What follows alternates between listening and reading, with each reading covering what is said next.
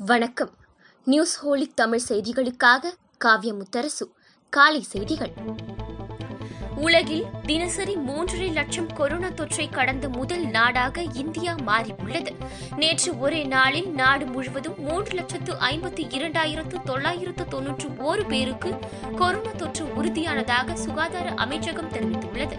ஒரே நாளில் கொரோனா உயிரிழப்பும் இரண்டாயிரத்து எண்ணூற்று பன்னிரண்டாக அதிகரித்துள்ளது. அதே நேரம் இரண்டு லட்சத்து பத்தொன்பதாயிரத்திற்கும் மேற்பட்டவர்கள் குணமாகி நேற்று டிஸ்சார்ஜ் செய்யப்பட்டனர். கொரோனா பாதிப்பு நாளுக்கு நாள் அதிகரித்து வரும் நிலையில் நோய் பரவலை கட்டுப்படுத்தும் விதமாக தமிழக அரசு விதித்துள்ள புதிய கட்டுப்பாடுகள் இன்று அமலுக்கு வந்துள்ளது. ஆக்ஸிஜன் தயாரிக்க ஸ்டெர்லைட் ஆலையை தமிழக அரசு எடுத்து நடத்தலாமே என உச்சநீதிமன்றம் யோசனை கூறியுள்ள நிலையில் இந்த விவகாரம் குறித்து அனைத்துக் கட்சி கூட்டத்தில் விவாதிக்கப்பட்டு வருகிறது. நாட்டில் சில மாநிலங்களில் ஆக்ஸிஜன் பற்றாக்குறை ஏற்பட்டுள்ள நிலையில் மூடப்பட்டு கிடக்கும் தூத்துக்குடி ஸ்டெர்லைட் ஆலையில் ஆக்ஸிஜன் தயாரித்து இலவசமாக வழங்க அனுமதிக்க கோரி வேதாந்தா நிறுவனம் மனு தாக்கல் செய்தது. இந்த மனு மீதான விசாரணையின் போது ஸ்டெர்லைட்டை திறக்க தமிழக அரசு எதிர்ப்பு தெரிவித்தது. அப்போது ஆக்ஸிஜன் தயாரிக்க ஸ்டெர்லைட் ஆலையை தமிழக அரசு எடுத்து நடத்தலாமே என உச்சநீதிமன்றம் என்றும் யோசனை கூறியது இது தொடர்பாக தமிழக அரசு தரப்பில் உச்சநீதிமன்றத்தில் பிரமாண பத்திரம் தாக்கல் செய்யப்பட உள்ளது. அதற்கு முன்னதாக அனைத்து கட்சி பிரதிநிதிகளுடன் தலைமை செயலகத்தில் முதலமைச்சர் எடப்பாடி பழனிசாமி ஆலோசனை மேற்கொண்டார்.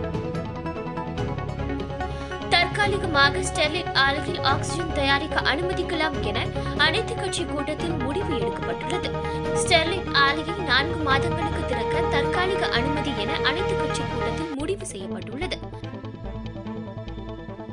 இந்தியாவில் கொரோனாவின் இரண்டாவது அலையால் ஏற்பட்டுள்ள பாதிப்புகளை கேட்டு மனம் உடைந்து போய் உள்ளதாக மைக்ரோசாப்ட் நிறுவன தலைமை செயல் அதிகாரி சத்யநாதல்லா தெரிவித்துள்ளார்.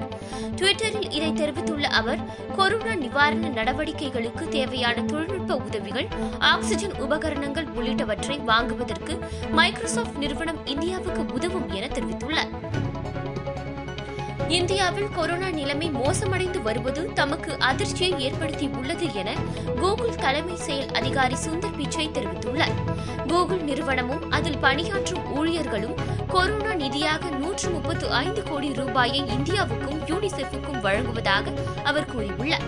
மருத்துவ உதவிகள் அதிக தொற்று அபாயம் உள்ள பகுதிகளில் வசிப்பவர்களுக்கு இந்த நிதியுதவி பயன்படுத்தப்படும். கொரோனா விழிப்புணர்வு குறித்த முக்கிய தகவல்களை பகிரவும் நிதி பயன்படுத்தப்படும் என அவர் தெரிவித்தார் தெரிவித்தார் கொரோனா பாதிப்பு அதிகமாக உள்ள பகுதிகளில் கடுமையான கட்டுப்பாடுகளை விதித்து தீவிரமாக கண்காணிக்கும்படி மாநில அரசுகளுக்கு மத்திய அரசு உத்தரவிட்டுள்ளது. இந்தியாவுக்கு ஆக்ஸிஜன் செறிவூட்டும் சாதனங்கள் வெண்டிலேட்டர்கள் உட்பட அறுநூறு மருத்துவ உபகரணங்களை அனுப்பி வைப்பதாக பிரிட்டன் பிரதமர் போரிஸ் ஜான்சன் தெரிவித்துள்ளார். மேற்கு வங்க சட்டப்பேரவை தேர்தலில் ஏழாம் கட்டமாக இன்று முப்பத்தி நான்கு தொகுதிகளுக்கு வாக்குப்பதிவு நடைபெற்று வருகிறது. சென்னையில் தற்காலிகமாக பதினைந்து இடங்களில் தடுப்பூசி முகாம்கள் திறக்கப்பட்டு உள்ளதாக மாநகராட்சி நிர்வாகம் தெரிவித்துள்ளது. அதே நேரம் விநியோக தடைகள் காரணமாக இரண்டாவது டோஸ் செலுத்திக் கொள்பவர்களுக்கு மட்டும் கோவாக்சின் தடுப்பூசி வழங்கப்படும் என்றும் தெரிவிக்கப்பட்டுள்ளது. இந்தியாவில் கொரோனா பரவல் அதிகரிப்பு காரணமாக பெங்களூரு அணியில் விளையாடும் ஆஸ்திரேலிய வீரர்கள் ஆடம் சம்பா மற்றும் கேன் ஐபிஎல் நடப்பு சீசனில் இருந்து விலகிக் கொள்வதாக ஆஸ்திரேலிய கிரிக்கெட் வாரியம் தெரிவித்துள்ளது. தொன்னூற்று மூன்றாவது ஆஸ்கர் விருது வழங்கும் விழா அமெரிக்காவின் லாஸ் ஏஞ்சலஸ் நகரில் நடைபெற்றது. கொரோனா அச்சுறுத்தல் காரணமாக இந்த ஆண்டு குறைந்த எண்ணிக்கையிலேயே விருந்தினர்கள் பங்கேற்றனர். விழாவுக்கு அழைக்கப்பட்ட ஆலிவுட் நட்சத்திரங்கள் இயக்குநர்கள் மற்றும் விருந்தினர்களுக்கு சிவப்பு கம்பளம் விரிக்கப்பட்டது. நோமட்லேண்ட் படத்தை இயக்கிய சீன பெண் இயக்குனர் குளோயி சாப் சிறந்த இயக்குநராக தேர்வு செய்யப்பட்டுள்ளார். ஆஸ்கர் விருது பெறும் இரண்டாவது பெண் இயக்குனர் இவர் என்பது குறிப்பிடத்தக்கது. இத்துடன் இந்த செய்தி தொகுப்பு நிறைவடைந்தது. நன்றி வணக்கம்.